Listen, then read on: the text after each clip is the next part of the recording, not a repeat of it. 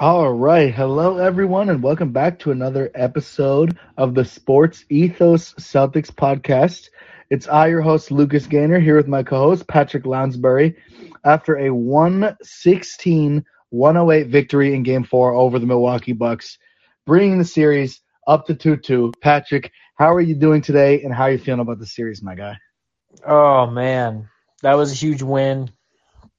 Huge win, huge game from guys like Al Horford, Jason Tatum, just kind of a weird game in general. You had Robert Williams get called out right before the game tipped off. You have Jaylen Brown in foul trouble. You have Grant Williams in foul trouble. Just looks like everything that possibly could go wrong in this game started to go wrong early on, and then I don't know, man. And you end up looking at the series, and it's 2-2. And we're going back to Boston. It's a 3-game, best out of 3 now with 2 games in Boston. I'm excited, man. I'm pumped. This is what we are hoping for. If it comes down to it, this is why we got the home court advantage, and I'm excited to see the Celtics, man, bounce into, hopefully taking a series lead in Game 5. Yeah, Game 5 will be huge. Like you said, weird game, but, Pat, I don't think there's any place other than to start talking about Game 4 than with Mr. Godfather Al Horford. Just an absolutely phenomenal – I'm not even going to say turn back the clock performance from Al because he's been so good this entire series, averaging over 18 points a game on really, really good shooting splits. But he was phenomenal. Down the stretch, Pat, fourth quarter, 6 of 6, 16 points in the fourth quarter alone.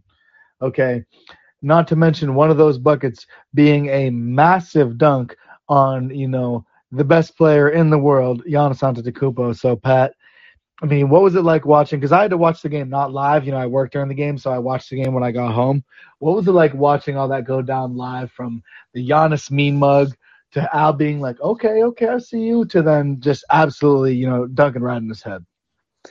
Yeah, the sequence was crazy, right? You have Al Horford just gets dunked on by Giannis, and Giannis is like barking at him. And Al Horford even said he didn't even know what he really said. He just didn't like the way he was like looking at him, and it flipped a switch on him. Al Horford then later on in the game gets Giannis back and dunks onto Giannis, gets a technical because of it, and ultimately just takes over the whole entire fourth quarter. So it was just a crazy, crazy sequence by Al Horford, coming in clutch. Ever since he got dunked on, it was just like a different player.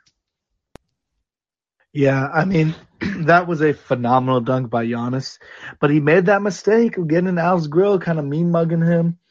And I just thought that the face that Al made was like very indicative of his fourth quarter, performance, because he was like, "Oh, I've got something for that. Listen, you might have dunked on me, but listen, I got defense, I got offense, I can do whatever you want me to." So amazing performance from Al Horford. Really, I would say saved the series, and by saving the series, potentially saved, the entire season. But we still got a lot to look forward to in the series, Game 6. But, Pat, like you said, it was a weird game. Al was definitely the big headliner, I would say. But Jason Tatum, 30 points, 13 rebounds, 5 assists. Might have been one of the quieter 30-point 13 rebound, 5 assist games I've ever seen, but down the stretch, Tatum was there getting buckets. Honestly, it was mostly him, Marcus, and Al down the stretch there in the fourth, so a great game from Tatum as well. Or I should say, statistically great game. I don't know if it was a great game by Jason's standards, truly. No, he still struggled in the beginning of this one. His first shot in the first quarter was just way off. I thought he had a really clean look. A lot of times he was still getting good looks off the drop coverage at times, and he was just missing his target. It wasn't until kind of like later in the third and then in the fourth quarter, Jason kind of got out of that slump a little bit. Really, like the last 6 minutes of this game, Tatum was phenomenal. He even had a stretch where he had an 8-point straight.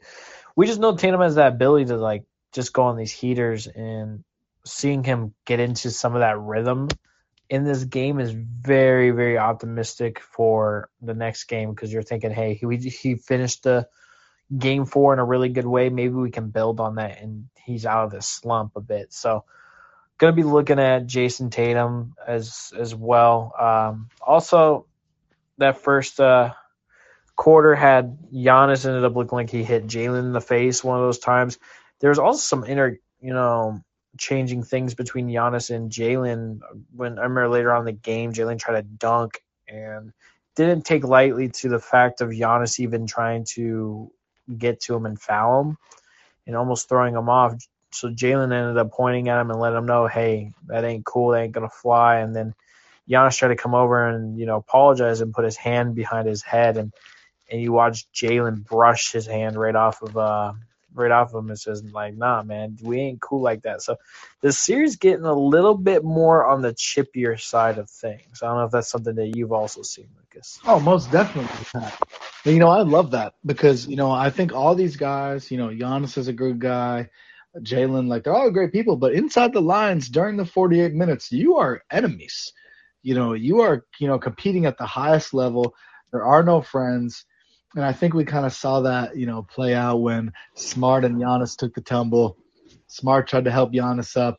Giannis was kind of pulling Marcus down, wasn't getting up, brushed his head with his shoe. I'm not going to quite call it a kick, but, Smart basically just waved him off and ran down the court and left. And, I think that, like you said, we've been seeing the series get a lot chippier, and that's something I love in basketball. As long as there, there's no incredibly dirty plays or anything like that, that's not okay. But the physicality, maybe a little bit of pushing and shoving after the whistle, I don't think there's anything wrong with that. And I, personally, I like it, and I think that probably favors the Celtics, man. The more physical they can be, the better, because they're a dominant defensive team as we've seen all year. Yeah, they have been really good defensively as well. Another thing that I wanted to point out was in that first quarter, Jayson Tatum had the huge dunk on Lopez. I don't know why. I almost forgot to mention that play, but, man, that dunk. And he just posterized Brook, and I just realized, nobody's really even talking about that dunk, at all. And it wasn't, just an easy dunk, but – just didn't literally win it. That's when I thought he first was going to snap out of it, right? I was like, oh, if that dunk gets him going, it's over. This game's over already. But it did take him a little bit longer, so the game wasn't over until he kind of turned it on. But,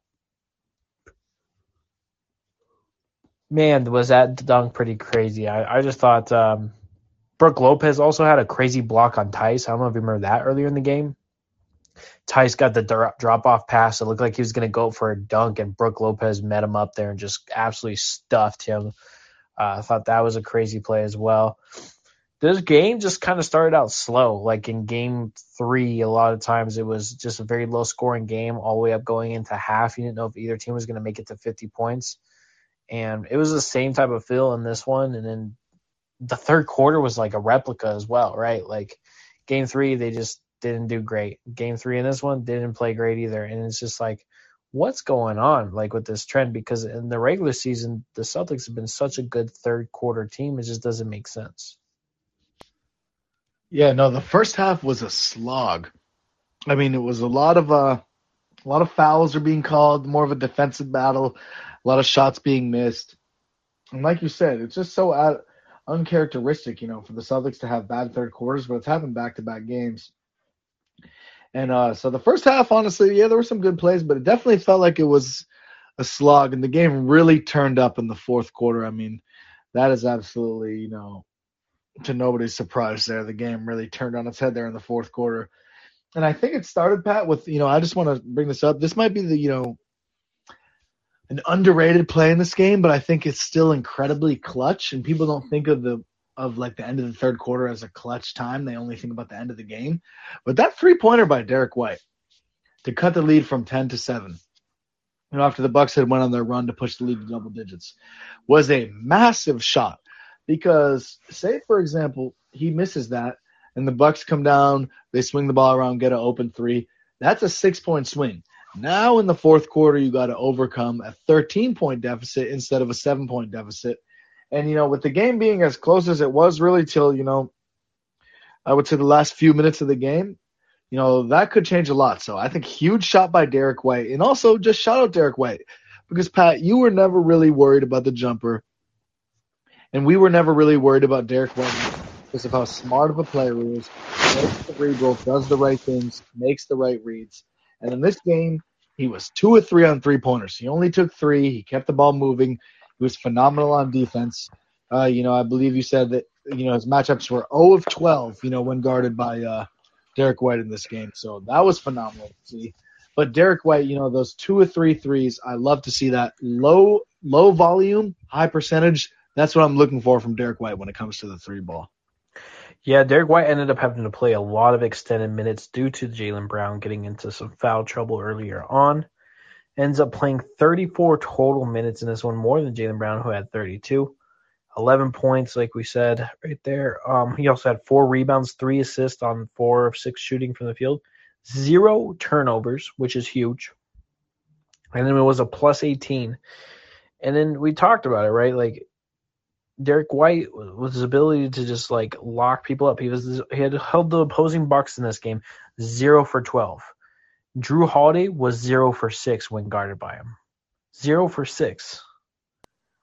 In over 60 possessions against Jrue Holiday. So, that is the part right there. That is more crucial, like I've stated this whole time, than him finding his shot in the series. You hold Jrue Holiday 0 for 6 when you're guarding him? Man, all right, cool. You can go 0 for 7 then. You're evening it out with him. And the Bucks are more reliant on Jrue Holiday's offense than the Celtics are with Derrick White's offense. So who's really winning that matchup when that happens?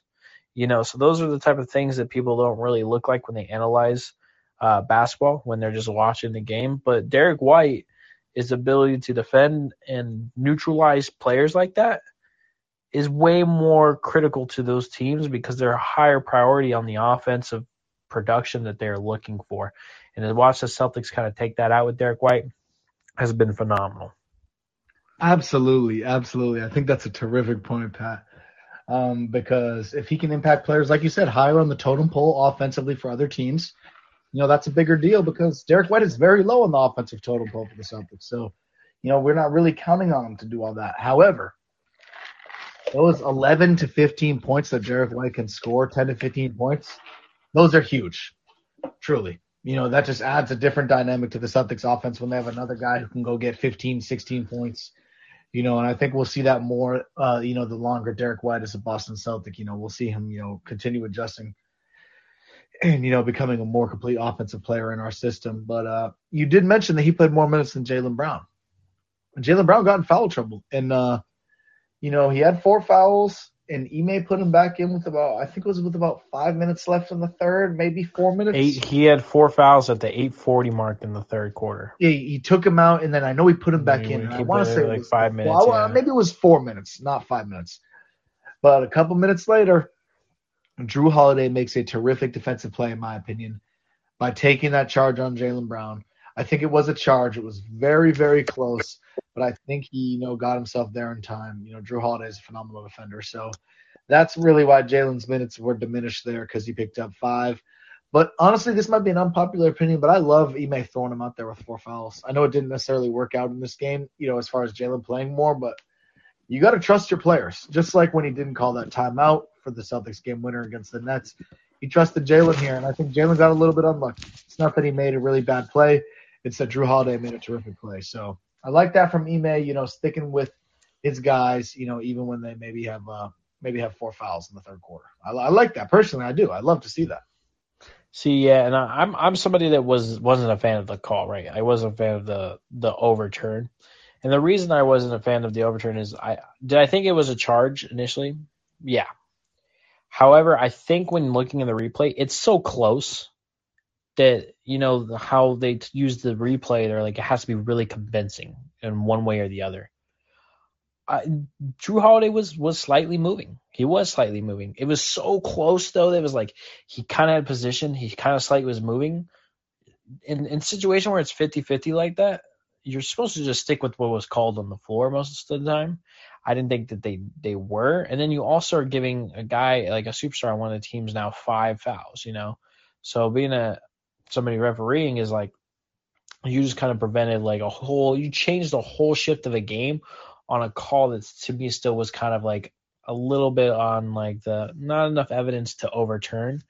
So, but the Celtics just have just proven that they can bounce back, right? You look at this game, officiating was kind of frustrating in the beginning on both sides, so it was just frustrating for the Celtics too in general. And then you look at them getting down in foul trouble, getting down 10 points. They had so many outs in this game to just be like, you know what, the wheels are coming off. But they stuck to it, man. They kept playing really hard, and they never went away. So in the fourth quarter, when things started to really click and they got extremely hot, and I mean extremely hot, that's when the Celtics were able to pull away and get a victory against a really tough Bucks team on the road. Yeah. I mean, I agree with you. The officiating is very frustrating overall in the series, I would say, probably for both teams. But I would say the Celtics probably got the worst end of the whistle. And, Pat, you know I hate to use that excuse or whatever, or just even bring that up. But, you know, Giannis is a very difficult player to officiate, you know, just because of how big he is. I feel like, you know, same thing happens with LeBron, where LeBron gets fouled all the time.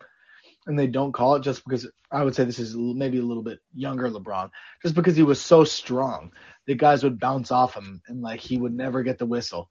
I feel like it's similar with Giannis, but except they refs go, like, way overboard and, like, give Giannis a lot of leeway. So it was good to see the Celtics kind of, you know, move past the officiating, not worry about it, and just play their game and end up getting the win down the stretch. And I still can't believe that fourth quarter, man. I mean – Smart, Horford, and Tatum just combined for just monster numbers there, you know, down the stretch. 15 of 17, yeah. 15 of 17 for what, 30-something points? 37 points, 4 from deep. Yeah, that's terrific. Smart was 4-5, Al was 6-6, and Tatum was 5-6. And, yeah, that was just absolutely awesome to see. I mean, Smart getting in there, getting his shots. Jason just doing what he does, making tough shots look like they're not tough at all. And then, like we touched on at the top of the show, Al just, like I said, I don't want to say turning back the clock. Al channeling something different and, you know, just really dominating, you know, one of the best teams and one of the best players, you know, in the entire game, you know, when it really mattered most. So those guys really, individual performances really helped save the series and potentially our season. Yeah, I think, too, as well as we talk about those guys stepping up in the fourth quarter. One of the big things that I wanted to talk about before we jump to it is I just want you to guess who you think accounted for the team-high percentage of matchup time on Giannis in Game 4. I mean, is this a trick question? I'm going to say Al. It's not Al Horford. Okay. Is it somebody I would not expect? Maybe. I'll tell you this person was on Giannis 31.7% of the matchup time. Was he in foul trouble? He was not in foul trouble. And he was a big part of the fourth quarter scoring. Oh, then it must have been. Well, for the entire game you're talking about, 31% of possessions. 31.7% of the matchup time that Giannis was on. Don't tell me it was it DPOY, or I got to say Jason Tatum here. It's actually Marcus Smart. Marcus Smart had 5 minutes and 17 seconds of matchup time throughout this game guarding Giannis. Held Giannis to 2 of 5 from the field with only 4 points, 3 assists, 2 turnovers, and 1 block on him. I cannot even believe that. I mean, I watched the dang game. That's unbelievable. Smart was on him for more than anybody else. That is crazy. And more than Al or anything else, which is absolutely nuts. It's like I'm not trying to even take anything away from Al as far as him guarding Giannis, because he has been playing Giannis very well defensively. It's more so like it's hard to realize this, but Marcus Smart is literally flying around. Yeah, that's unbelievable. I mean, listen, Smart is the DPOY, and anybody who disagrees, I'm sorry, you can go kick rocks. Well, you saw the quote, right, that Al Horford had on Marcus Smart. He said, Marcus was unbelievable tonight, guarding Jrue, guarding Giannis. For me, he was the game changer. People aren't talking about him enough. That's true, honestly. I think so. I think I'm guilty of doing exactly what Al's talking about. Like, Smart was phenomenal. And you've just come to expect these level of performances from Smart that it kind of does fly under the radar. to the point me not guessing that Smart guarded him more possessions than anybody else. Like, that's a perfect example of it right there. But Smart is just – I mean, he's phenomenal. And once again, Pat, I'm just going to say I'm glad I never hopped off the Marcus Smart train, and I've been defending him, you know, for multiple years now. And I finally feel vindicated because you barely see anyone complaining about Marcus Smart, even though you know he still has haters out there. You know, Marcus Smart haters are very quiet these days, so we don't really have to worry about it. He's got the hardware. He's got everything there as far as that goes, so I'm not worried about that. But his impact has been immense, especially in this next game. It's going to be very important. I want to see how healthy he's going to be looking in Game 5 as his, you know, bruised thigh contusion is continuously being an issue for him. He looked a lot more mobile in this game than he did the other game that he returned in Game 3. So Game 4, he looked a bit better, hoping that Marcus Smart's able to get even more healthy, and we need him to guard Jrue. So Drue's going to be very crucial. Keeping him offensively unsettling and not getting into a flow of things, making it even harder on Giannis to pretty much do most of the workload. And that's kind of what I wanted to touch on with you, Lucas, was a trend that I'm noticing with this Celtics team is they did the same thing in the Brooklyn series, but it just seems like they just wear out teams, physically wear out teams until they can, and then they just take off in the fourth quarter. And there's no reason why we don't look at these games like, wow, the Celtics just pulling away in the fourth quarter, This team is seasoned for that. This team is built for it. They're in for the long run. They're in for the grind and physicality of the game. And I don't know if necessarily other teams are as in shape as they think for that type of grind, and the Celtics are just going to test them. And I think you're seeing later on in games Giannis is looking exhausted because of the workload he's had to put in through three quarters and the Celtics continuously wearing them down. It just seems to be much of a strategy for the Celtics to wear out teams throughout a game. That's what I've come to the conclusion and consensus is watching, but I want to know what you thought, Lucas. Oh, 100%, Pat. You know, the Celtics, I mean, we saw it like nothing else in the Brooklyn series. Like KD, you know, was just, I don't want to say getting bullied, but he was definitely worn down by the end of the game. Giannis looking the same way, you know, maybe settling for some jumpers, you know, settling, you know, for some tougher shots there. You know, I'm not going to say that Giannis, really looked that exhausted to me, at least upon first glance in the game. But we definitely are still wearing teams down. And I do think the Celtics are built for, you know, that long grind there, you know, with just – I feel like they're a very well-conditioned team. And, you know, just what they do, man, physicality. I mean, we saw it with how they played KD, like I said. We see it with how they're playing Giannis right now, and even Jrue Holiday. So 100% I'm with you there. I think the Celtics are cut out for that type of grind game, and I think they're, you know, very proficient at wearing guys down, you know, within the rules. It's not like they're just going, you know, bad boy Pistons on them to wear them down, but they're actually playing good, sound team defense individually and, you know, as far as like team constructs, you know, making the right rotations and everything, but as well as on ball. Yeah. Do you think that this, Celtics team is able to just what do you think, when do you think this change point was for them to just kind of get over that hump in the later half of games? Because remember earlier in the year, they just never had that ability. And even they kind of struggled with it sometimes in closer games, even when they were playing really well, they were kind of slipping away. All of a sudden, though, in the playoffs, they just became like this fourth quarter closing team. When it's like a close game majority of times, they're able to just shut it down. So I don't know what has gone on. I don't know when either. I'm not sure when, but I love that it happened. I think we both are in love that it happened. Right. And nothing much more for me to touch on this game. Did you kind of want to go into the keys for Game 5 and what to expect? Yeah, we can definitely move on to Game 5. I mean, what would you say? A little trivia first, though, before we hop into Game 5. Oh, let's go. I need to make up for that terrible trivia answer I had. All right.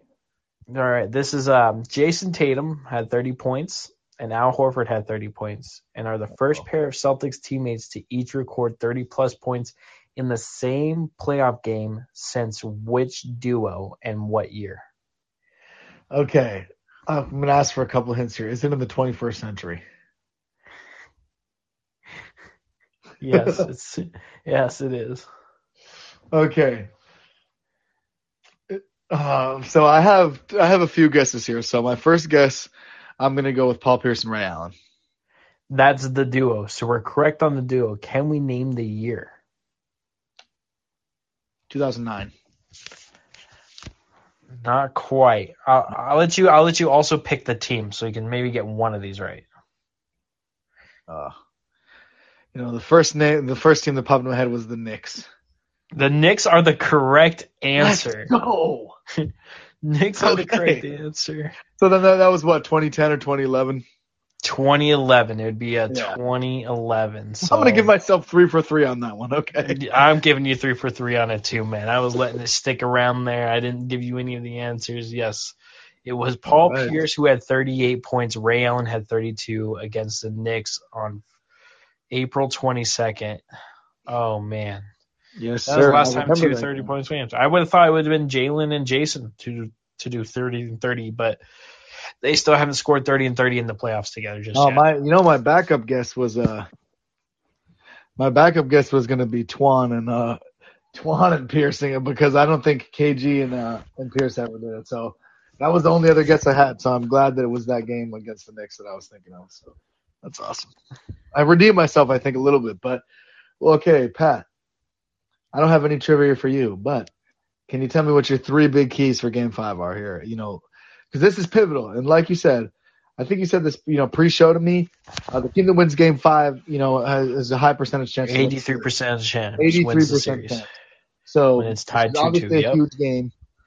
You have a chance to, you know, get one up on the Bucks, because I don't want to go back to Milwaukee in a do-or-die situation. So this is a big game, Pat. What are your 3 big keys? My first key is going to be – it's going to sound like a broken record, but we're going to go back to one of the keys for this win that we had, was limit the turnovers in transition game of the Bucks. The ability to do that is just incredible. And you just keep the Bucks in the half court, and this Celtics defense becomes damn near hard to beat any night against any team. So stop yourself from getting those turnovers and allowing the transition game to mess with you. Also, even on misses and like makes, the Celtics got to get back. Just get set back on defense. My second key to this game is going to be foul trouble. We got to stay out of foul trouble and have the bodies readily available. And, you know, Jaylen Brown and Jason Tatum had 2 fouls in that first quarter. We got to be careful with that. Jaylen Brown, you know, ended up being foul trouble almost all game. Had to sit a majority of the chunk of time. We cannot afford to do that. And 3, it's just take care of home court. You know, at the end of the day, it's a 3-game series left. You got 2 games at home. Take care of home court. It's cool if this goes 7 games. I'm fine with that. Just don't lose another game at home. Keep your foot on the gas pedal and make sure that we take this momentum and build on into Game 5 and try to take a victory. Yeah, you know, I don't want to sound like a broken record either, but I would say that limiting transition is definitely one of my big keys. You know, the Bucks kind of thrive when they're out, they're able to get out in transition. They get some open threes to their shooters, guys like Wesley Matthews, Grayson Allen, George Hill, you know, even Bobby Portis. So I'm right there with you on that. 100% we got to protect home court. You know, I think that's probably the way we win the series, if we protect home court at this point, because you can't really lose a home Game 5 and expect to go to Milwaukee and, you know, just get an easy victory. That would be a really long road back winning that Milwaukee, and then you have to go up a Game 7 against former MVP and the reigning finals MVP. But I would say my keys are, personally, if I had to pick some different ones, limit offensive rebounds, get some offensive rebounds yourself. You know, I would have said stay out of foul trouble, but you took that one from me as well.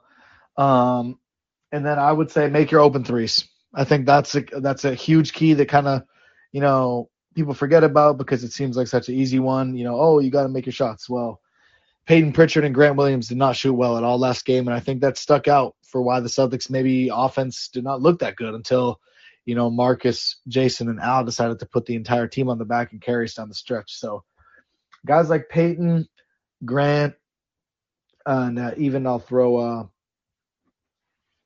Theis in there too. You know, just if Theis is seeing the court at all, which hopefully he doesn't with Robert Williams. No offense, but I'd rather Rob out there. But if Theis is out there, you know, he's got to provide some value on the offensive end, and that's pretty much going to be by stretching the floor. So if him, Derrick White, Peyton, and Grant can make their threes, I think that's going to go a long way to helping open up the offense for Jason and Jaylen. And key number 3, Al, dunk on Giannis again for me, please. Hey, I love the list. I love the list, honestly. I think this team, I'm just really confident in the direction we are right now. I don't know what it is, but it feels like we have a grasp of some momentum and almost figured out some of the things the Bucks have tried to do. Notice that they try to go really big against us to start the series. You know, Bobby Portis and Brook Lopez and Giannis, and it just didn't work out for them. Now they're trying to go small. I love what Jason Tatum is doing, attacking George Hill whenever he gets on the court. Also, Grayson Allen's not getting a pass from anybody. And Marcus Smart last game also getting into some bully ball action and getting into the post work. I'm looking for the Celtics to take advantage of the Bucks when they do go small. If they end up going small again, try to attack, bully your way into the paint, be efficient there, make sure you get some easy buckets. And if they want to go back to the big ball, then that's when you go back to game 2 of what was really a success, and you let them do the drop coverage and you hit those mid-range to pull them out. And then you just start swinging the ball and you'll eventually get those good looks in the corner and end up in a pretty good position to win. So hoping that the Celtics stick with the game plan here. Ime's been great with adjustments lately. Every time the Celtics lose, you always see them make a slight adjustment on the next game, and then they just don't lose. So hoping that Ime now is able to pull together a couple wins in a row and really try to put some pressure on the Milwaukee Bucks in this series. 100%, Pat. I think that pretty much does it for me. I echo that. Shout out to everybody who shows up on the Spotify Live side of things, everybody who listens non-live, you know, on Apple Podcasts, Spotify, sportsethos.com, all that. We really appreciate everybody listening. If you can rate, review, subscribe, whatever you can do to help grow the show, we really appreciate it. Appreciate all our listeners because, you know, you help make the show. So appreciate every single one of you. Yeah, make sure you guys head over to Twitter. You can follow Lucas at Luca_Gaynor. You can also follow me at Ballin' Opinions. You can also follow the show at Ethos Celtics. Make sure you guys head over to Apple Podcasts. Give us that 5-star rating and review. Also, make sure that you guys are headed over to Spotify and giving us that 5-star rating now on their podcast options after you've listened to one show. We do appreciate all the love and support. We're really excited to get over to Game 5. Let's go Celtics, man. Let's get that win. Let's go up 3-2 and put some pressure on the Bucks. Yes, sir. Celtics in 6. Bye. Peace.